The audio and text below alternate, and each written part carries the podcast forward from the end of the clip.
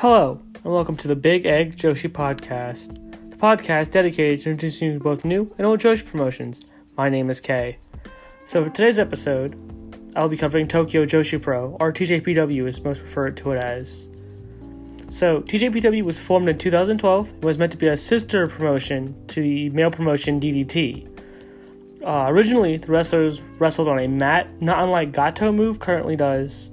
Um, these early shows had a focus on idol music and comedy, and wrestling was sort of like a secondary to some extent, especially because most of them weren't very adept in the ring.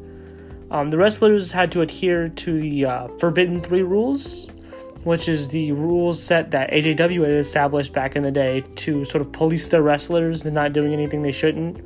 Uh, those rules are uh, no alcohol, no boys, and no smoking and/or drugs. However, uh, those rules have become more lax in recent years. As you know, if you follow any of them on social media, you've seen some of them go out and get drinks and stuff like that. And so there's been some lax on those rules. They're not as hardcore on them these days, which I think is a good thing. I think you know don't want to hinder the roster from being you know people outside of their own wrestling stuff. So to uh, to get back to the early days, there are at least four wrestlers in particular that uh, stood out, or at least that you, if you go back and watch or can find some of the stuff that you would at least recognize. Um, the bigger one is Miyu Yamashita, who's been there since day one. Yuka Sakazaki, a little bit the same, and Shoko Nakajima. These three have sort of been there since the beginning. Uh, Yu, who appeared early in some of those mat wrestling days, but then eventually like left and came back and debuted as a full-time wrestler later on. Uh, she's also one of the names you might recognize, or at least the faces you might recognize. They went by different names uh, except for Miyu and Yuka at least. Um, these four though would be sort of like the pillars of Tokyo Joshi Pro. Though at least three of them are the ones that they currently rely on, being Miyu, Yuka, and Shoko. As Yu left in 2018 to sort of go freelance and whatnot. So as a as a promotion, their first show, you know, their first show standalone, where they weren't an opener to DDT or weren't adjacent to any other uh, DDT properties or shows. Um, the first show as a promotion was January 30th, 2013, in Akihabara, and it only had two matches. Um, one of which was a sambo match with uh, one of the rookies that never really, one of the trainees that never really debuted, being Chikage Akiba, uh, against one of the referees for DDT, Daisuke Kiso. Um, you know, Kiso being, I guess, a sambo ex- or former sambo competitor. Uh, that was sort of the opening, and then the singles wrestling match was Miyu Yamashita and Kana, not the WWE Asuka Kana, but a different one spelled K A N N A, who sort of was involved with Tokyo Joshi Pro early on. Um, and this was all done on the mat, again, like Gatoh Move currently does. Uh, a notable thing early on is they didn't charge for these shows. All of them were free entry. Uh, this was mainly due to build a fan base around or get people at least interested to come and watch. Uh, a lot of it was very underground feeling, a very low cost sort of thing. So they were trying to get people to come and sort of watch. Uh, that's where the idol stuff was there as well. They would have like singing and stuff like that. You know, just sort of build some popularity. So all this culminated in a, in a show featuring popular voice actress uh, Ai Shimizu. So she was she showed up. She you know competed. She's a wrestler, an actress and a wrestler. Um, so she wrestled a little bit and uh, sort of got a big pop for them in terms of attention because she's you know a popular wrestler and voice actress, and uh, and this happened in November of 2014. So not too long after that, on February 28th, 2015, they had their first real show, their first uh, show complete with ring, uh, ring crew, and things like that. And this was done in Shinjuku Face, where Ai Shimizu and Saki Akai who, if you watch DDT, you'd probably know her from there. Um, if you watch, if you're already familiar with Tokyo Joshi Pro, or at least if you get into Tokyo Joshi Pro, she goes under Saki Sama. She appears here and there, but uh, Saki Akai is also pretty pretty popular uh, model and I believe voice actress. Um, both announced that they would be wrestling in Tokyo Joshi Pro, and then they also brought out a few trainees or few that had already debuted but were also among, in the mix, but they brought out a bunch of trainees with them. Uh, a side note, speaking of some of the people you might recognize, you might recognize a few familiar faces among that group of people that they had standing in the ring with them. Uh, a very blonde Shoko Nakajima, um, a baby faced Nodoka Tenma, uh, very, very rookie, young looking Nodoka, um, both who had already debuted but were still very, very early. Um, Nodoka, especially, had only, I think, wrestled twice. So in 2016 uh, is where Tokyo Joshi Pro really started to take off in terms of popularity. This is sort of like the, the culmination of their sort of build up as a promotion to get to where they are um, now. So in 2016, they got a lot of momentum, and a lot of that had to do with the um, the this in the 2016 the debut of Maki Ito, popular former idol turned wrestler Maki Ito. Many of you probably have at least heard of her. Um, her and Mizuki, who was already a popular wrestler outside of Tokyo Joshi Pro, and so she signed a deal making TJPW her primary place to wrestle. She's still technically a freelancer, but um, Tokyo Joshi Pro gets priority bookings for her, and so that was sort of a big get for them. Um, they also saw the debut of the popular zombie-themed wrestler Maho Kurone. Uh, she debuted in the same year, so we had three really popular sort of acts come in 2016 that helped propel that momentum. Um, January 4th, 2016, though, uh, to go to the beginning of that year, saw Tokyo Joshi Pro run their very first ever Korakuen Hall show, uh, which main event was main evented by Miyu Yamashita versus Shoko Nakajima to decide the uh, first ever Princess of Princess champion, which is their main belt. Um, it was a very good match. I recommend it. Uh, they don't they're not as good as they are now, but there's definitely Yu can see a lot of that there.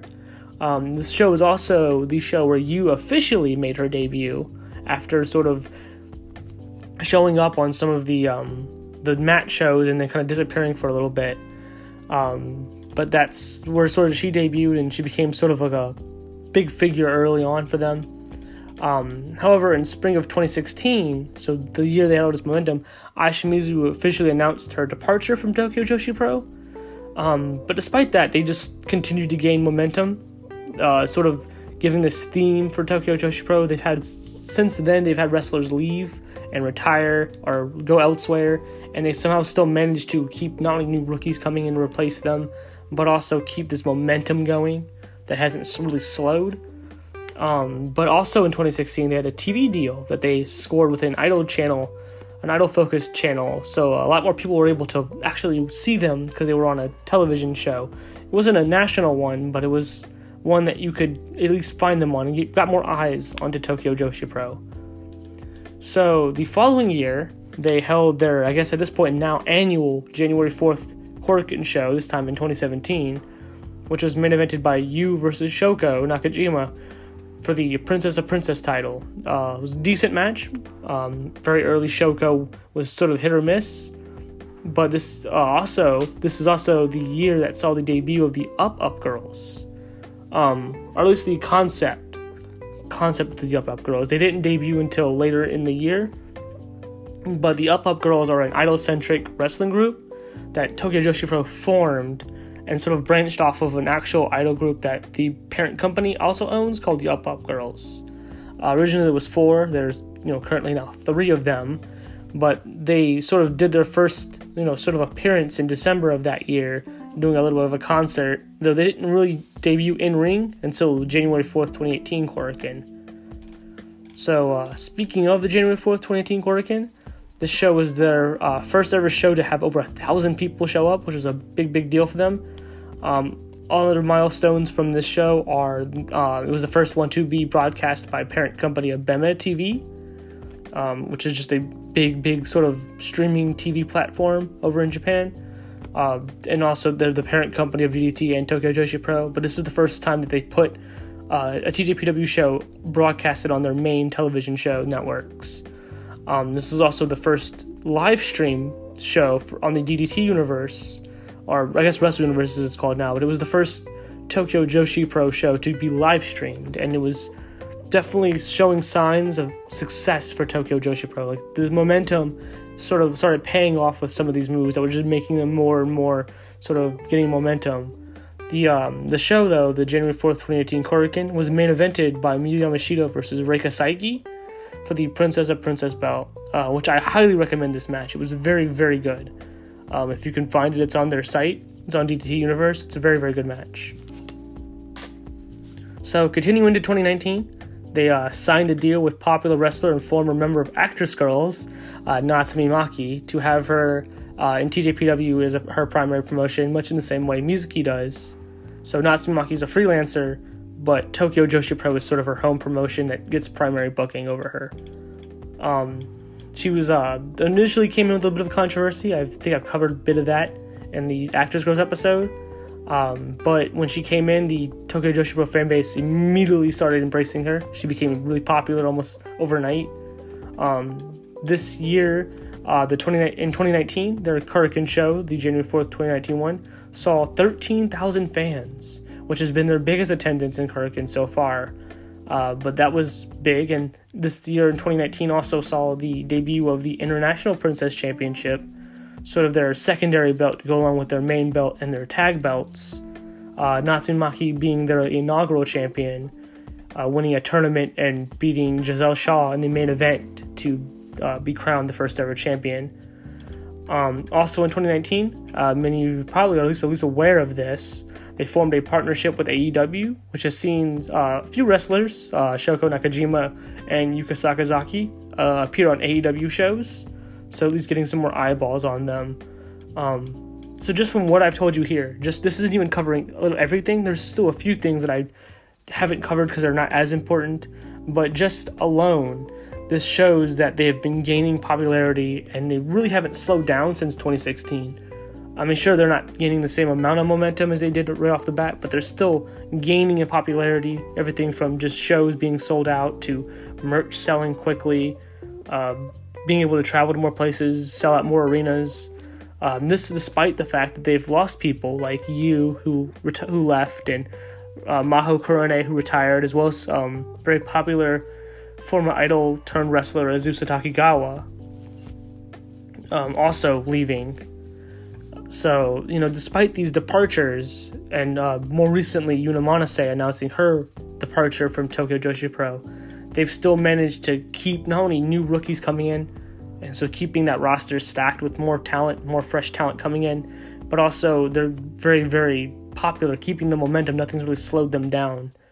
Um, so, moving on to sort of the notable wrestlers of Tokyo Joshi Pro, uh, for this, um, I'm going to exclude Natsumi Maki as I sort of covered her more in the Actress Girls episode, and as of this recording, as of this episode, she's still a little more prominent in terms of the Actress Girls history as compared to the Tokyo Joshi Pro history, as she's really only wrestled a year. She's been there two, but she was hurt for a while, so she had had the the amount of impact uh, that she had in Actress Girls in Tokyo Joshi Pro. So I really don't feel like I need to mention her right away. Um, so to sort of get into the wrestlers, we'll start with uh, Miyu Yamashita. She was trained by Cherry. Uh, quite a few of the early wrestlers were trained by Cherry, um, which is she's a, a, legend in her own right. Uh, but she trained a lot of the early wrestlers, but she was trained by Cherry. Uh, her nickname is the Pink Striker. She is the ace of Tokyo Joshi Pro. Uh, some of her signature moves are a super kick, an attitude adjustment, a skull kick, which looks brutal, a Brazilian kick, which is really cool looking, and her finisher called Crashing Rabbit Heat, which is like a running knee move, uh, strike.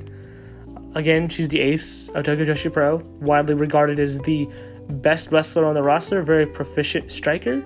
Has some of the most legit looking strikes in Joshi in general. Like if you just see her striking people, it looks like she's actually sort of fighting somebody in a shoot fight. It's pretty crazy how good she is. Um, she is one of two wrestlers ever to hold the Princess of Princess belt twice the other one being Yuka Sakazaki, who only recently won her has had her second run. Also, she has one of the most badass entrances. She just looks so damn cool in her entrance, and even if you just want to check out her entrance, just check that out alone. She's so cool. She exudes this aura of just really cool. Um, so to go to the next person, Shoko Nakajima, uh, who was also trained by Cherry, uh, goes by the name Big Kaiju which is sort of a funny thing because she's pretty short. She's like about four foot and change, and she goes she calls herself Big Kaiju. It's it's really cool. Um, her signature moves are a Northern Light suplex, a 619, and something called a rider kick. Um, as you can tell by her nickname, Big Kaiju, she loves kaiju stuff, or if you don't know what kaiju is, like giant monsters, kind of like Godzilla and stuff like that, sort of that ilk of things. Uh, she also really loves Kamen Rider and Super Sentai. Uh, Super Sentai sort of the original Power Rangers over in Japan. Over in Japan, she has a uh, very good reaction to both comedy and serious stuff. So she her facial expressions are really good. So she can sell comedy really well, serious stuff really well. She does a really good job, especially when she's getting beat up, making you feel sorry for her by just how her facial expressions are and how well she sells getting beat up. Uh, very solid. She's a very solid in ring worker. She's not the best on the roster, but she's always able to give a solid match. You'll never really get a bad match out of her typically. Um, she's so she's a good, a good solid hand that they have. So moving on next is Yuka Sakazaki, also trained by Cherry. Um, nickname is the Magical Girl, and her moves are themed as such: her the Magical Girl Splash, Magical Girl Kick, and the Yuka Drill. She is a incredibly great comedy wrestler. Just seeing her for five seconds, she is insanely great at just comedic timing and improvisation of her comedy. Uh, she just knows how to react no matter what the situation, and it, all of it has to, all of it fits within the character that she plays. It's kind of kind of crazy how well she plays this character of a crazy sort of wild magical girl, and it sort of works. She sort of gets her character really well. Um, she's really good at, like I said, at improv on the mic, uh, inside the ring, outside the ring. It doesn't really matter. She's just really good at just getting stuff on the fly. There's several instances where I've seen somebody mess up something in the ring, and she just knows how to play it off really well. It's really really cool. Um, she's a crazy high flyer, an absolute joy to watch. She will, you will never be, I guarantee you, you will never be bored watching a Yuka Sakazaki match. Everything about her matches is just entertaining from start to finish. Uh, everything from the noises she makes while she's being, if she's tagging, the noises she's making while she's sitting there waiting to be tagged, the facial expressions, her in-ring moves, just an entertaining wrestler all around. Uh, moving on next is a another wrestler called Hyper Misao. Um, so really don't know who she who's trained her. Uh, there's a few of them that have been this way, especially after you know the early after the first class. Um, her nickname is the wrestling superhero. Now, granted, she had went through a phase where she didn't wear the superhero mask and was a heel, but as of right now, she's back to being the superhero. Um, some of her moves are the Vanitas, High Palmy Returns, which is like a final cut, if you know what that move is, um, and a diving crossbody, which she calls uh, I Want to Be a Hero. It's really funny, actually. Um, very good comedy wrestler, by the way.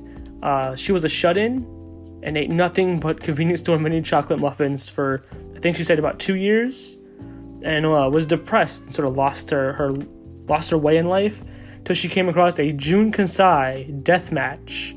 Uh, of all things, which immediately made her fall in love with pro wrestling, and she joined the Tokyo Joshi Pro Dojo the next day, like literally the next day. Um, her words were if she didn't get up and do it now, she was never going to do it, so she just signed up immediately. Um, this whole thing of her backstory, real life backstory, mind you, sort of came and came to a head when she challenged Jun Kasai, who's of DDT, uh, part of the DDT roster, to having a death match um, involving mini chocolate muffins. Uh, so the match was you had to eat, I think, three muffins, and then you can pin somebody. It was it's a very good funny match if you can really watch it. I highly recommend it actually. Um, it's sort of up on their service uh, if you really if you want to check it out it was a treat it's a treat to watch it was a really good show uh, it's on the may 3rd 2018 20, 2018 uh, tjpw show it's very very good i highly recommend it uh, again she's a very good comedy wrestler but she's also really good in ring and i feel like because she's so good at comedy so that gets kind of un- that kind of gets ignored. She's very underrated. She's a pretty good wrestler, actually, by all by all accounts. So next is uh, Maki Ito, the one I think pretty much anyone has at least heard or seen her to some extent, right? We don't know who trained her, so that's another one of the unknown trained. Um, her nickname is the cutest in the world, and she's great. Her signature moves are the flying headbutt, the Ito special, and the Ito deluxe. Both are sort of the Ito Special and Deluxe are sort of um, Texas Cloverleaf variants. So it's like a submission, a leg submission, like a Boston Crab sort of thing. Um, she, again, the one most people know. She's incredibly popular, especially on Twitter, where she posts bad words that she's learned in English. Uh, if you haven't followed her or just don't know about her Twitter is, please by all means follow her. You will not regret it. It is insanely entertaining. Just some of the stuff she posts is just wild.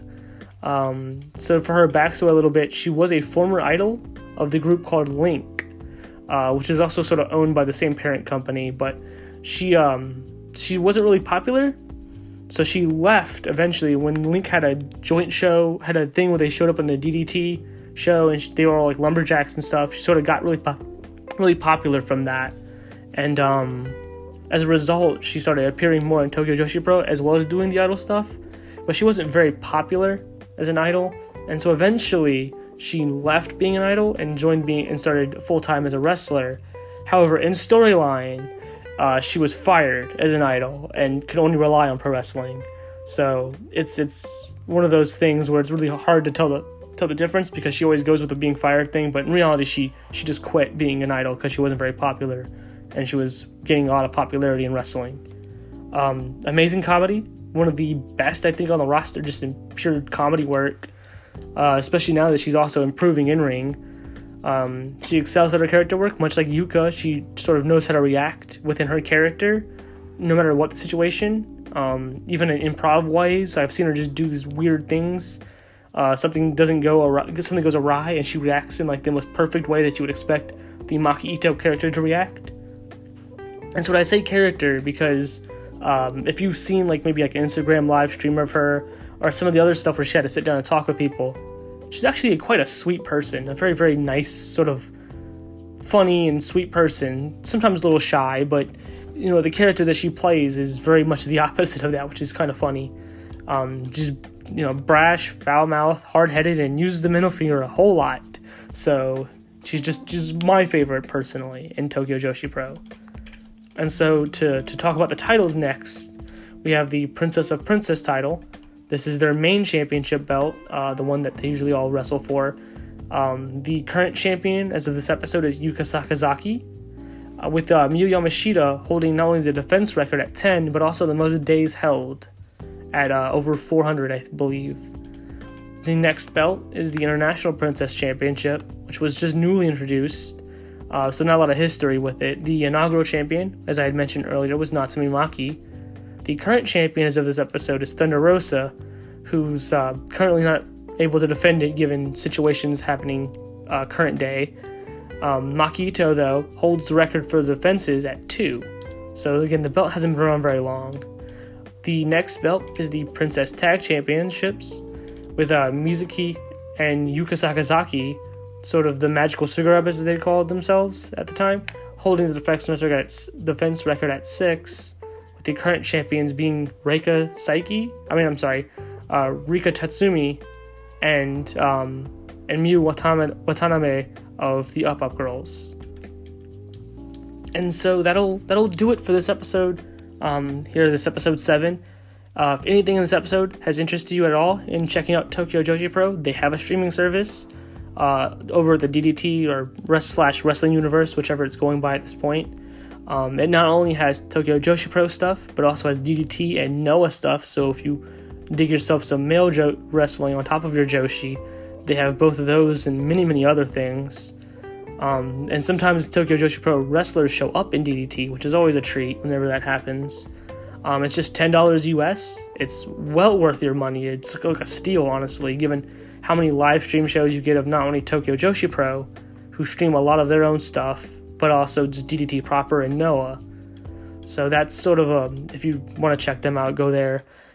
As of as of the announcement that I had mentioned previously in the Marvelous episode, um, I will be doing starting next week. I will be doing a four episode series on AJW. Now, I'm choosing to do four episodes because there's so much to cover that I feel like I won't be able to do it justice if I just covered it in one or two episodes. Especially because there's so much history just in 10 year spans of that company. Um, so, the first episode, which will be next week, will be not only a sort of primer for the setup for Tokyo for um, AJW, but also will cover the 10 year span from the 19, um, 1970 to 1979. That'll be the first episode. So next week will be AJW 1970 to 1979. Um, and then after that will be 1980 to 1989. 1990 to 1999, and then 2000 to 2005 when they closed. So please uh, look forward to that. I'm going to be probably doing a lot of research and a lot of effort into that one, so please look forward to it. Um, with that said, I've been Kay, and remember, enjoy Joshi Pro Wrestling.